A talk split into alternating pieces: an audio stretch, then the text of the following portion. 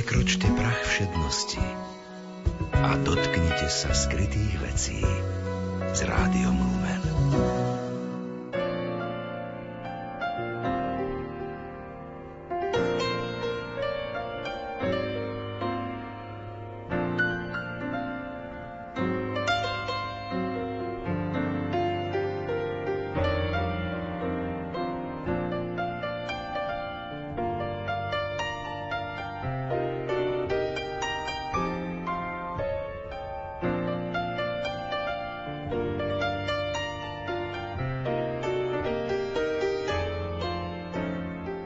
Pre deti, poézia a próza pre dospelých, odborné publikácie, rozhlasová hra, divadelná hra a operné libreto.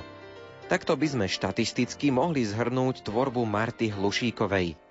Aby to však nepôsobilo len ako hlušina, dajme tomu nejakú formu. Ukážky z tvorby samotnej autorky a samozrejme postrehy z jej života. Na vlnách Rádia Lumen vás čaká literárna kaviareň. Príjemné počúvanie vám želajú hudobná dramaturgička Diana Rauchová, majster zvuku Marek Rimóci a redaktor Ondrej Rosík.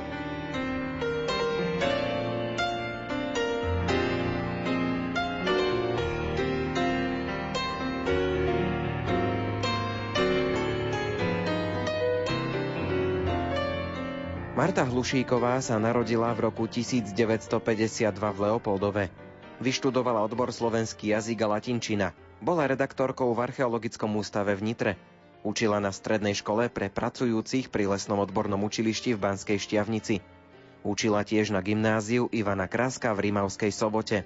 Spolupracuje s detskými časopismi. Ako poetka sa predstavila zbierkami Kamene, Rok červených moruší a Lúky tancujú koreňmi tráv. V roku 2005 jej vyšla poviedková zbierka pre dospelých Záhrady. V roku 2008 debutovala svojou prvou knihou pre deti Kde pavúky tkajú cukrovú vatu. Spomeňme ešte ocenenia. Marta Hlušíková získala cenu Spolku slovenských spisovateľov Márie Ďuričkovej za rok 2016 za literatúru pre mládež, prémiu literárneho fondu za pôvodnú literatúru pre deti a mládež za rok 2009 a ďalšie.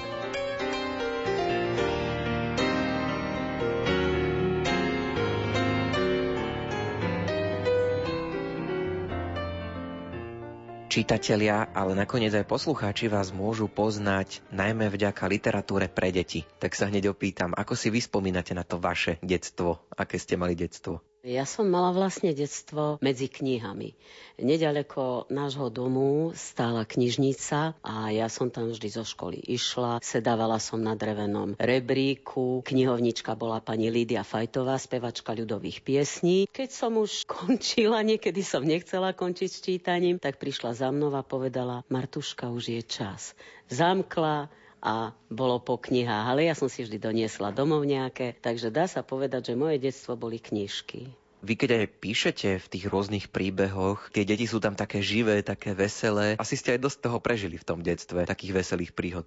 Nemala som nejaké búrlivé detstvo. Prvú knižku, ktorú som pre deti začala písať, môj detko Rýchly šíp. Prvá knižka vznikla z pocitu, že moje deti nemali starkého. Zomrel príliš skoro. Tak som si ho do tej knižky vymyslela. A potom som už v tých knižkách postavy starých rodičov, ako si obsadzovala častejšie, lebo časom som sa ja stala babkou, mám štyri vnúčatka, takže tá fantázia, to detstvo detí ma odjak živa lákalo, lebo je to čistý svet, deti sú naozaj priamočiare, povedia, čo si myslia a rada o nich píšem. Aj o veselom detstve, lebo na smutky ešte majú času dosť. Keď hovoríte o vnúčatkách, každému aj venujete nejakú tú knižku, ktorú napíšete? Ja si požičiavam ich mená do svojich kníž knížiek, takže Maťko, Branko a Lilinka sú hrdinovia knižky, čo baby nedokážu a pretože štvrtá vnúčka ešte nebola na svete, tak tej som napísala osobitnú knižku. Anabelka sa smeje dvojhlasne.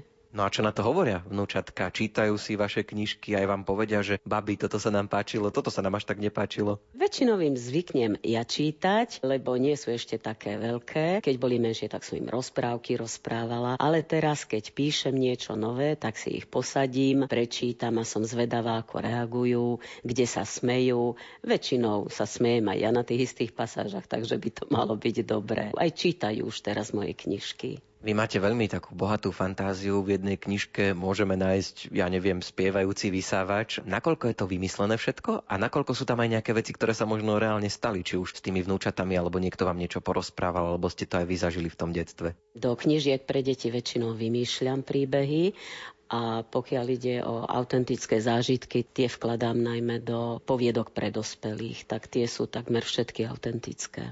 Vy to máte tak pekne podelené, že niečo napíšete do knížek pre deti, niečo pre dospelých, niečo do poézie, niečo skôr do toho divadla. Máte to aj tak vymyslené, že keď dostanete nápad, tak aj rozmýšľate, že ako by to bolo najlepšie stvárniť? Väčšinou sa to odvíja od mojich pocitov. Ak som napríklad trošku smutnejšia, alebo ma niečo trápi, tak to dávam do poézie alebo do poviedok pre dospelých. A keď mám taký dobrý pocit, keď mi je veselo, tak väčšinou píšem pre deti. Takže to tak samo vyplyne z mojej nálady.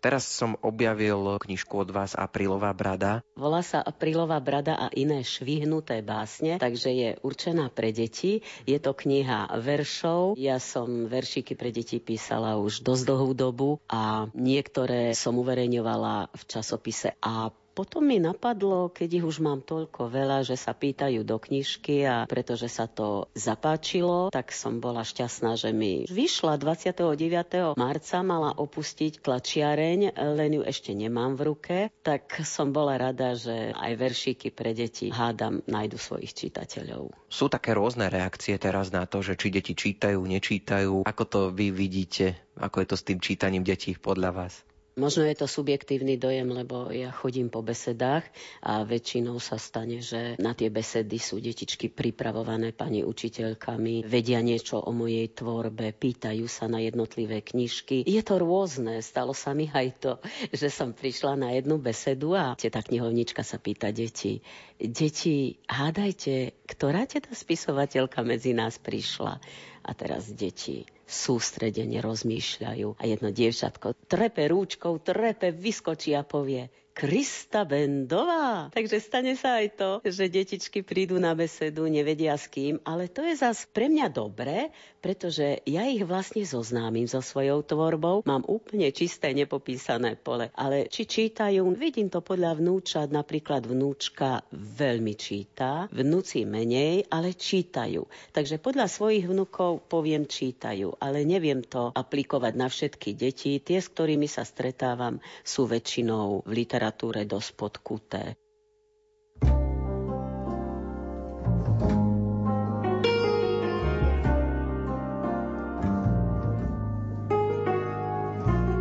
Nechajme teraz prehovoriť poéziu Marty Hlušíkovej. Vypočujeme si básne zo zbierky Kamene.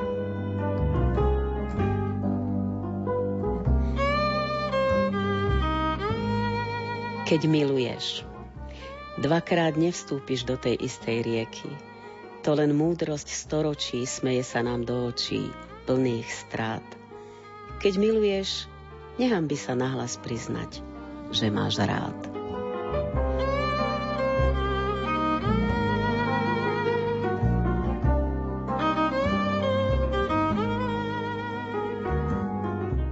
Tak len bežíš, chytáš plameň a ten, kde si za horami, až ťa zamrazí a ruky len odsadzí a odsadzí.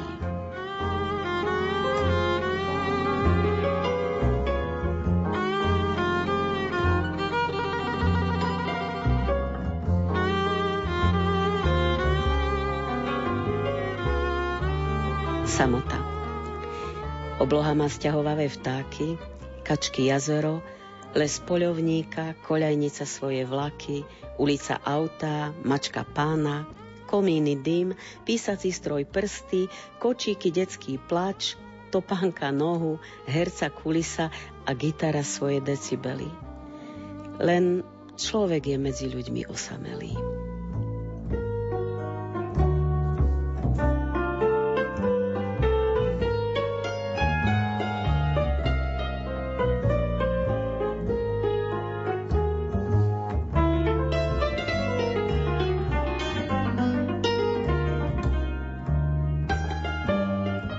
Smokoveckom kostolíku. V Smokoveckom kostolíku farebný svetý chytá žiaľ holými rukami. Potom si v tichu oltára ruky až do srdca ponára.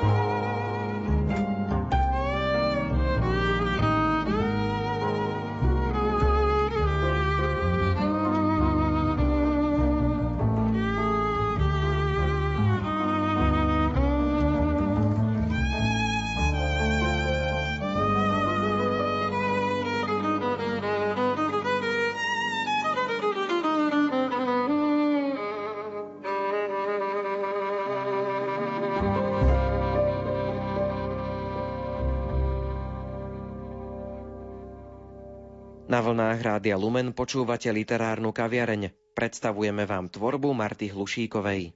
Už vieme, že ste čítali detstve tej knižnici, aj teraz nahrávame v knižnici v Šamoríne. Kedy to prišlo to písanie? Spomeniete si ešte na tie začiatky? Rozmýšľam, tie úplne prvé začiatky boli taká 6. 7. trieda základnej školy. Pre mňa bol najväčší darček zošiť da ceruska. Tak vám poviem a ja som si zapisovala rôzne postrehy, prvé také nevydarené veršičky alebo mini poviedočky. A potom asi u osmačka som išla do redakcie Trenčianských novín. Ja som vyrastla v Trenčíne. No a som im jednoducho oznámila, že ja budem pre nich pracovať. A oni sa tak na mňa čudne pozreli a povedali, že na Patrovci je jedna akcia, že teda ak pôjdem a prinesiem im reportáž, takže uvidia. No ja som to zobrala veľmi vážne, išla som na tú reportáž, dokonca som si aj pozrela, že každá správna reportáž musí mať aj interviu. Zvládla som to, priniesla som im materiál, no oni mi dali preukaz externého žurnalistu Trenčianských novín. Takže tam som začala písať prvé postrehy, také miniglosy, mini poviedočky, reportáže, správy. A potom som aj uvažovala, že budem novinárkou ale viete, novinár nie je pánom svojho času. A to bôž, ak ide o ženu a rodinu, tak to sa vo mne bylo. Ja som bola dosť rodinne vychovávaná, tak som si povedala, že nie, nebudem žurnalistkou, ale že sa budem určite živiť slovom a budem ho teda vyučovať. Išla som študovať Slovenčinu na Filozofickú fakultu Univerzity Komenského do Bratislavy a vlastne som vyše 40 rokov učila slovenský jazyk. Takže tá kniha, to slovo so mnou zostalo. Pri tom učení môžeme aj zostať, tam ste sa tiež stretávali s mládežou na tej strednej škole. Inšpirovali vás možno aj tí mládežníci k niektorým tým dielom, ktoré ste neskôr napísali. Bola tá inšpirácia aj v škole? Áno, pravda, že veľa mojich knížiek sa odohráva práve v školskom prostredí, ktoré mám vrastené pod kožou. Viem, ako si predvídať, že čo povedia, alebo ako sa zachovajú. Raz si pamätám, riaditeľ sa rozhodol, že ma dá učiť do príjmy na pôde nášho gymnázia v Rímavskej sobote. Vznikalo 8-ročné štúdium a nemala som skúsenosti s vyučovaním primánov, ale tešila som sa, že to bude niečo nové. No a jeden taký zážitok sa stal. Hlasilo sa dievčatko a hovorí, hovorí, že pani profesorka, pani profesorka, Ervin si sadol na žemlu. A hovorím, Ervin, a to ako? Ty si si naozaj sadol na žemlu? A on sa tak na mňa pozrel a hovorí, že ale ja som si ju len prisadol. Hovorím, no dobre, ale prečo si si prisadol žemľu? No aby bola väčšia. To bol krásny zážitok. Viete, toto je to krásne detské, toto je ten svet, ktorý ma vždy chytal za srdce. Takže naozaj aj v tej škole sa udialo veľa. Najmä vo svojej knižke Neznášam, keď ma hladkajú po hlave a vo voľnom pokračovaní žiaden káčer navyše. To sú všetko situácie, asi by som povedala 60-70% odpozerané z reálneho života. Vy ste získali ocenenia aj za literatúru pre dospelých a to už sú také naozaj že odborné knihy, literatúra faktu a hlavne teda, čo ma zaujalo, že slovníky. Baví vás to takto skúmať, hľadať, získavať informácie, vrtať sa možno v nejakých zdrojoch, prameňoch? Ja som svoj latinsko-slovenský slovník, ktorý som zostavovala, som robila viac menej z takých existenčných dôvodov, nazvime to takto. Manžel nemal vtedy prácu, deti išli študovať, peniažky bolo treba a dostala som ponuku. Samozrejme, nebola to práca na jeden rok. Ja som ten slovník zostavovala 5 rokov a poriadne som si ho oddrela, ako sa vraví. Povedala som si nikdy viac slovník, nikdy viac a práve o to viac, keď som svoju každodennú porciu zostavovania skončila, tak som musela prehodiť výhybku a vlastne som písala knižky pre deti ako takú kompenzáciu tej práce.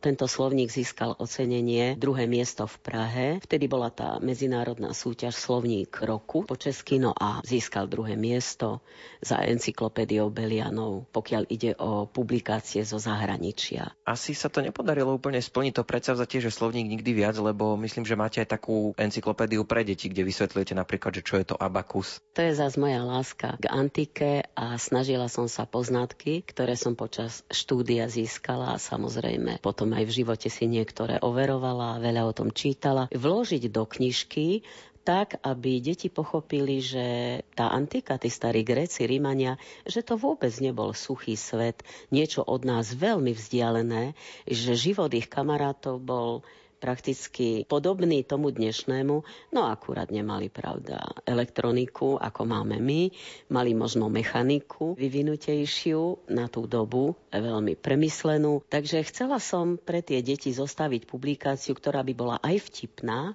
aj zaujímavá, aj by odkrývala ten dávny svet. A to je už trošku taký iný slovník, taký príjemnejší.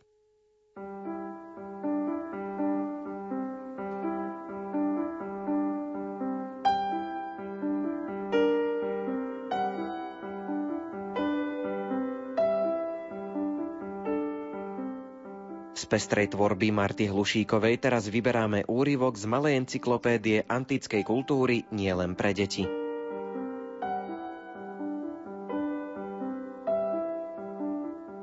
Abakus je prapra pradetko nášho počítadla. Gréci ho nazývali abax. Používali ho žiaci v školách, ale ani dospeláci, najmä úradníci, sa nehambili na ňom počítať. Abakus mal tvar doštičky, v ktorej bolo vyritých 8 žliapkov. V nich sa dali posunovať doprava a doľava kamienky. Ak by si posunul kamienok úplne doprava, znamenal by číslo 1. Posuň ho trošku vľavo a dostaneš 10. Ešte kúsok a máš 100. Dobrým žiakom nerobilo žiadny problém posunúť kamienky ešte viac doľava, ale zasa sa nemusí všetko preháňať, že? Prezradím ti, že kamienky v počítadle sa nazývali kalkuly. Určite ti napadlo, že práve podľa nich bola pomenovaná naša kalkulačka. Na počítacích doštičkách sa dalo aj odčítať, násobiť a deliť. Niekedy používali úradníci na počítanie aj guličky navlečené na tyčkách, ale určite si spoznal, že ide vlastne o dnešné počítadlo, ktoré máš aj ty niekde odložené medzi hračkami. Ak dáš prečítať tieto riadky ockovi, ktorý je architektom, začne sa usmievať, lebo on pozná aj iný význam slova abakus a bude mať pravdu lebo všetci architekti vedia, že slovom abakus sa označuje tá úplne najvrchnejšia časť stĺpa. Je to vlastne akási jeho nadhlavnica. Sedí na nej zvyčajne celý chrám a je na to poriadne pyšná.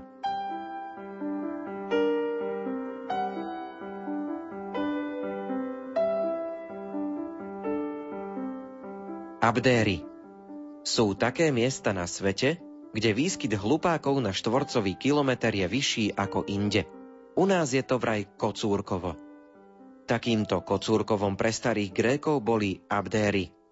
Mesto založené v 7. storočí pred našim letopočtom na pobreží Tráckého mora bolo rodiskom slávnych filozofov Demokrita a Protagora. Možno Abdéram ostatní závideli slávnych rodákov. A pretože závisť nemá ďaleko k pomste, neskôr sa začali Gréci z Abdérčanov vysmievať. Dúfajme, že nie za Protagorovo tvrdenie, človek je mierou všetkých vecí.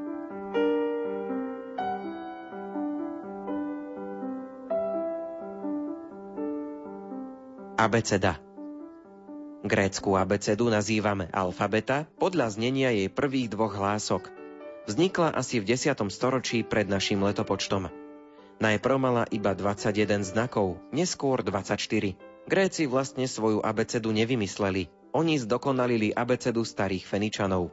Hoci tí mali v abecede iba spoluhlásky, aj tak sa ich hláskové písmo pokladá za najvekolepejší vynález stredoveku. Písmená gréckej abecedy dnes používaš v matematike napríklad na označovanie uhlov v geometrii. Aj známe Ludolfovo číslo sa volá pi, čo je názov písmena gréckej abecedy zodpovedajúceho nášmu P. Možno si už počul takúto vetu. Toto je pre mňa alfou a omegou. Dotyčný ti chcel povedať, že niečo je všetkým. Pomohol si gréckou abecedou. Alfa je prvým jej písmenom a omega posledným.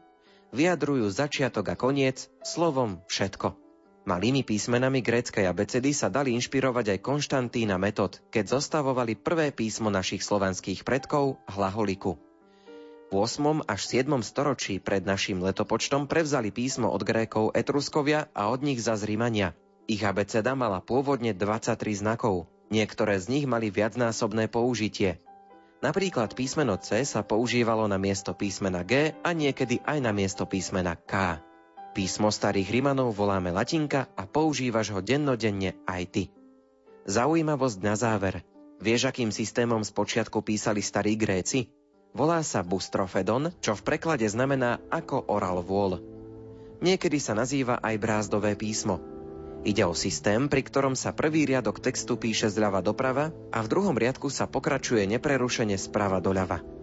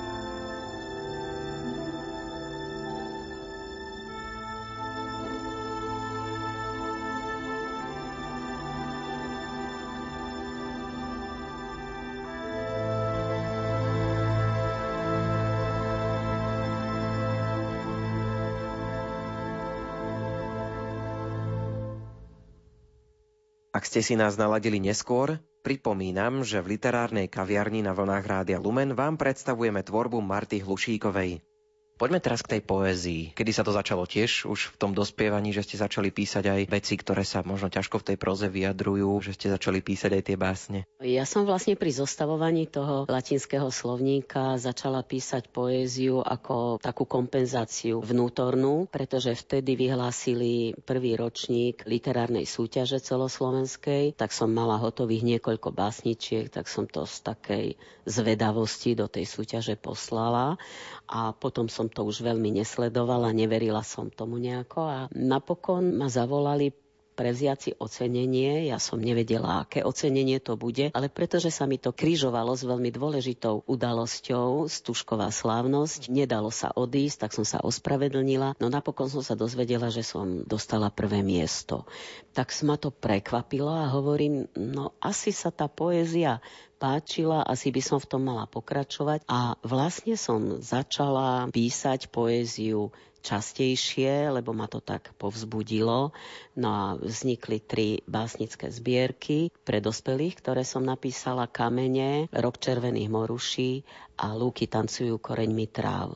Vám sa to v hlave stále tak rojí, tie nápady, že naozaj stále vám to beží v hlave, že toto, toto, toto by som napísala, že nosíte si so sebou nejaké tie poznámkové bloky, alebo to prichádza niekedy doma, keď si sadnete a máte ten čas pre seba? Viete, taký nápad, ten sa nedá znásilňovať jednoducho. Vôbec netlačím na pílu, skôr by som povedala, že sa snažím tak voľne oddychovať a ono ten nápad si ma nájde. Hoci kde idem, tak človeku napadne zaujímavá súvislosť. Mám pri sebe väčšinou notes, cerusku a zapisujem si. Raz som nemala tento notes s ceruskou a cestovala som autobusom a sedela za mnou starka so svojím vnúčikom. Čo ten vnúčik porozprával, to bolo niečo neskutočné. To bol 30-minútový gejzír nápadov a detských predstav, ako by Starku naučil plachtiť pomocou trička. Takže stačí chytiť rukávy, pravda, tričko si nejako upevniť a plachtím. No, bolo to niečo nádherné, ja som všetko ukladala do hlavy a vložila som to do jednej poviedky, ktorá už medzi tým aj vyšla. Niekedy nemá človek možnosť zachytiť si myšlienku, ale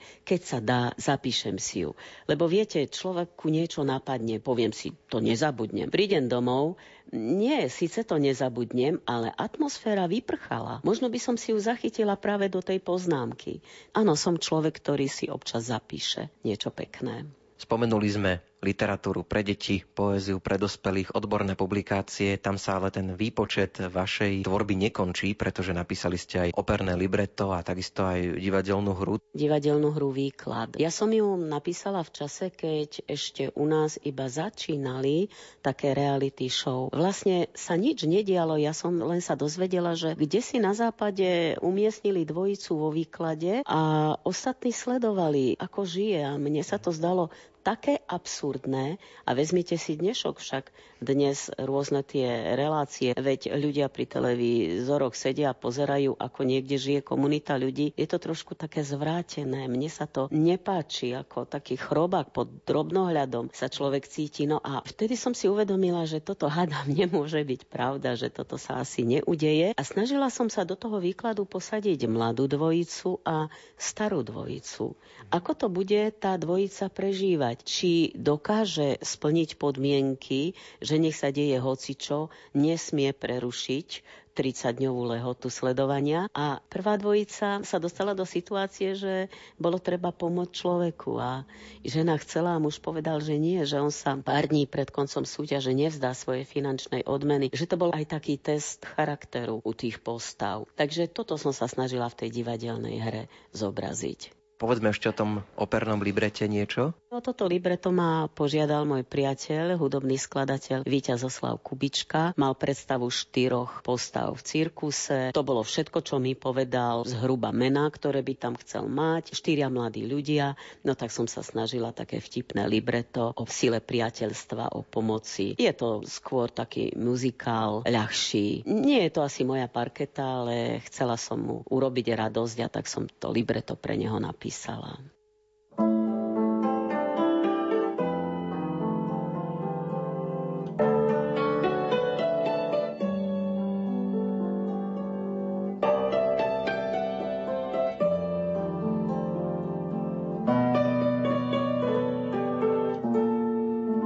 Opäť nechajme zaznieť poéziu. Ukážky sú zo zbierok Rok červených moruší a lúky tancujú koreňmi tráv.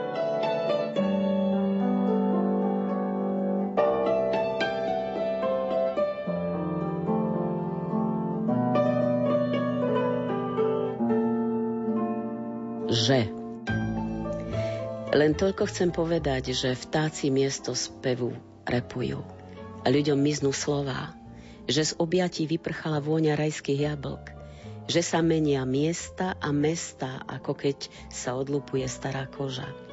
Že sa už dávno nehádžu za chrbát podkovy pre šťastie, že na lúke pri rieke má jelša dodriapanú kvoru a že tam cvičia pitbula, koľko vydrží vysieť zahryznutý na konári že nás ešte každé ráno víta slnko.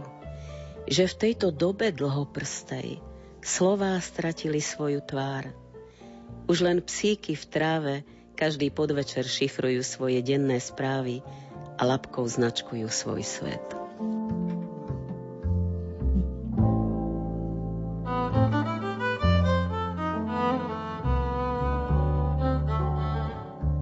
Hľadačka šťastia škrupine vajíčka, čo vyfúkli pred brieždením, hľadám oblohu. Nechcem prijať údel ženy, ktorej veštia z dlane. Mne stačí z malíčka. Do plátna tkám šum rieky, čo stuhol, trojuholníku hľadám štvrtý úhol.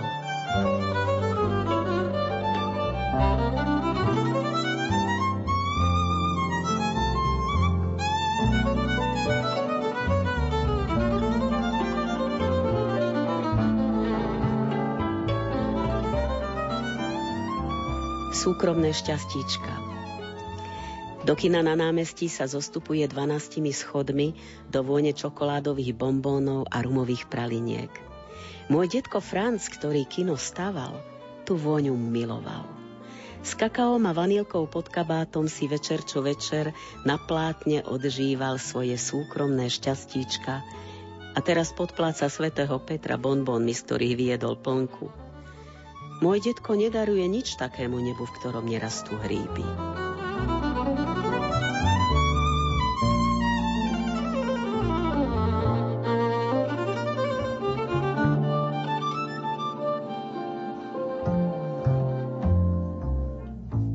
Kľúčiarka Ráno čo ráno sádzala teplé mliečné kvapky do tenkých čiar bielej symfónie. Do korita strúhavala mydlo s jeleňom a na studenom kameni mydlila oči túžbam, aby si nezvykli plakať. Guľôčkami ruženca ohmatanými až na kosť triafala do zlých ľudí a v nedelu nimi cukrovala slívkový koláč.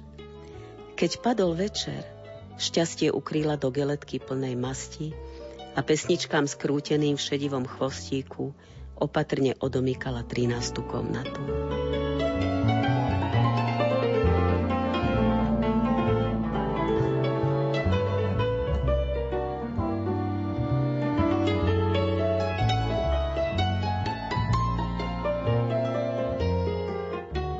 Náš priateľ Majo Náš priateľ Majo robil obyčajné veci, čo voňali zázračnom.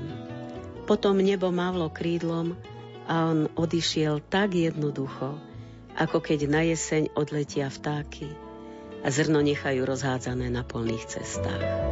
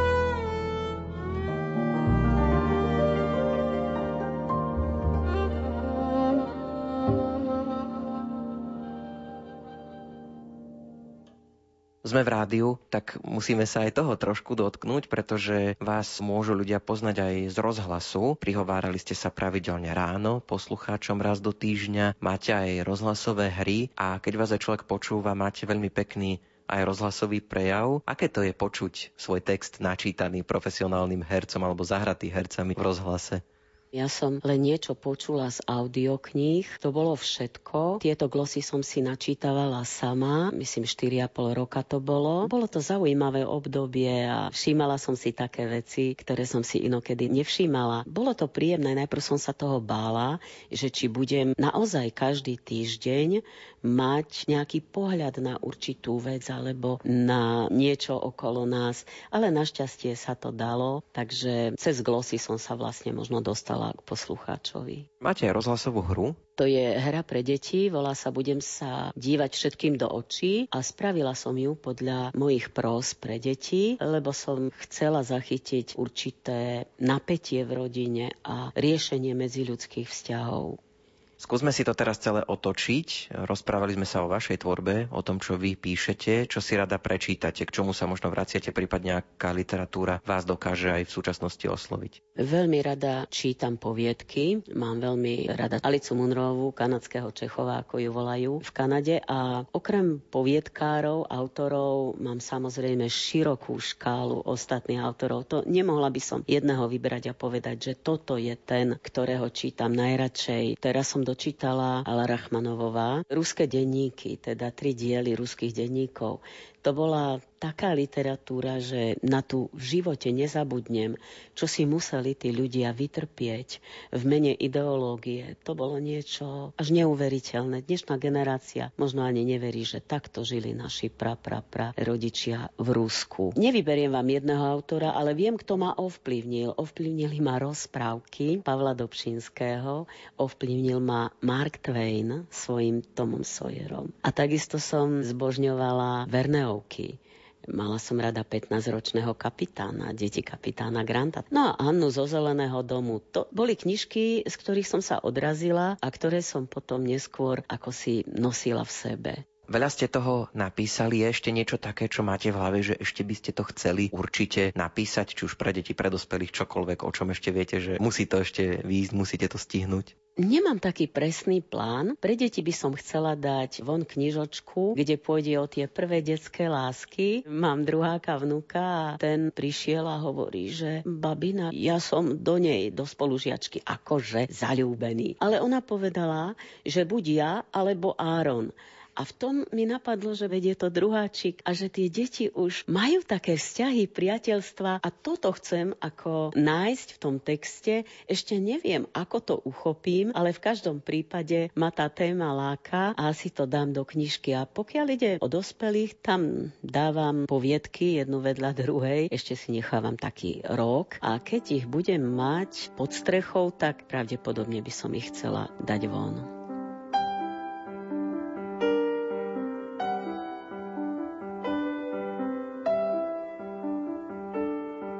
Ešte sme dnes nepočuli prózu pre deti od Marty Hlušíkovej. Napravíme to ukážkou z knihy Môj detko rýchly šíp. Ukážku interpretuje Adriana Ganžalová.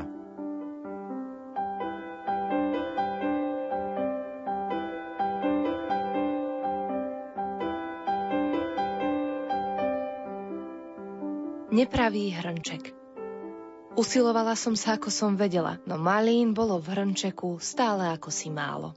Mám asi zlý hrnček, povedala som Starkému. Viem, zasmiel sa. Stále je prázdny, čo? Ako to vieš? Tak, máš v ruke hrnček černicový a nie malinový. Malinový je ten bodkovaný, čo zostal doma pri sporáku. Na budúce si vezmi ten. Ako dobre, že som si zobrala černicový hrnček, tak to aspoň môžem všetky maliny zjesť. A nie, že zješ všetky maliny, ozvala sa starká. Bude ti z nich zle. Ako len starká mohla tušiť, že chcem zjesť všetky maliny? Bude to asi preto, lebo indiánsky šamani také veci vedia. Nič sa nedá robiť, musím zbierať do teba, aj keď si černicový. Šepla som černicovému hrnčeku a on sa začal od radosti plniť. Keď sme mali nazbierané plné vedro, kanvičku aj hrnček, vrátili sme sa domov. Z malín starka až do večera varila džem. Vydýchla si až potom, keď sa stôl zaplnil voňavými pohármi. A tieto dva najväčšie poháre sú pre rýchleho šípa a srnku, aby sa mali čím natierať, povedala a vejariky vrások okolo očí sa jej veselo rozosmiali.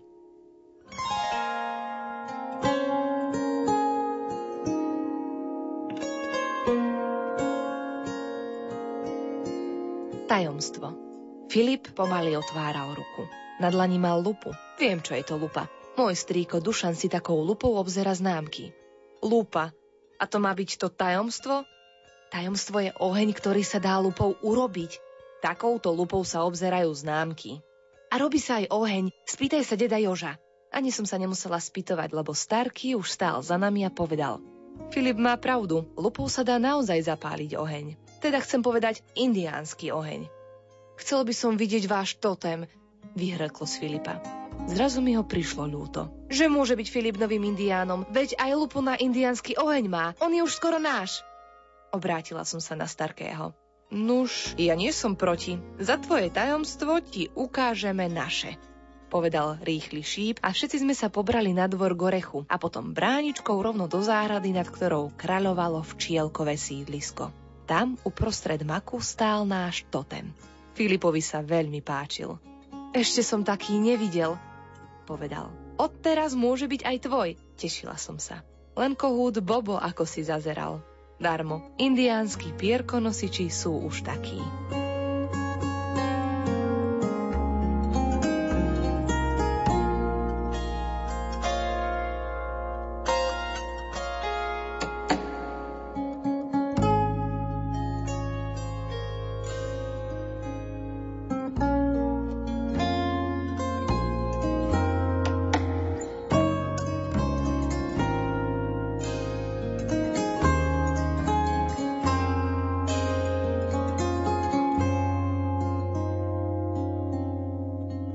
Ako to dopadne, keď v dedine nie je to poriadnej varechy? Filip celou cestou len pohúnkával a krútil hlavou. Ešte stále nevie, na čo si nesieme soľ. Konečne sme stáli pri rybníku.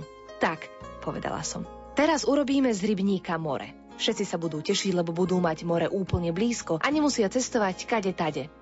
Potom som otvorila vrecúško soli a pomaly som bielučkú soľ sypala do rybníka. To je celkom dobrý nápad, Pochválil ma Filip a vysypal do vody druhé vrecko. Keď bola všetká voda posolená, strčila som prst do mora a oblizla ho. Ešte stále je to rybník, vravím Filipovi. Aj Filip si oblizol mokrý prst. Rybník, povedal. Je to jasné, vravím. Nerozmiešali sme soľ. Ale to by sme museli mať takú veľkú varechu ako stĺp pri škole, na ktorom vysí rozhlas, vzdychol Filip. Vidíš, ako to dopadne, keď nie je to v dedine poriadnej varechy? Hovorím mu a najradšej by som kačací rybník nevidela. Bolo nám s Filipom veľmi smutno. Vrátili sme sa domov a vôbec sme nevedeli, čo robiť, aby sme získali pierko za pomoc druhým. Keď mi večer starká prišla prečítať rozprávku, povedala mi Netráp sa, čas všetko vyrieši. Ale ja si vôbec nepamätám, akú rozprávku mi čítala, lebo do mojej hlavy sa okrem tretieho pierka už vôbec, ale vôbec nič nezmestilo.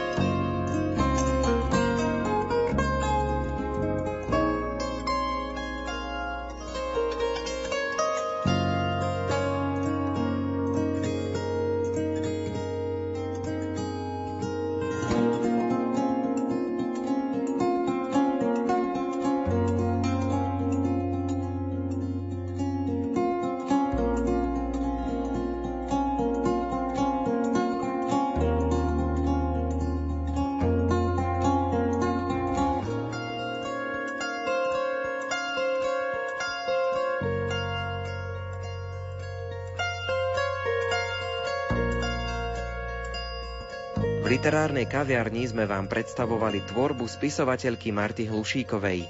Za pozornosť vám ďakujú hudobná dramaturgička Diana Rauchová, ukážky interpretovala Adriana Ganžalová, technicky spolupracoval Marek Rimóci a od mikrofónu sa lúči Ondrej Rosík. Do počutia.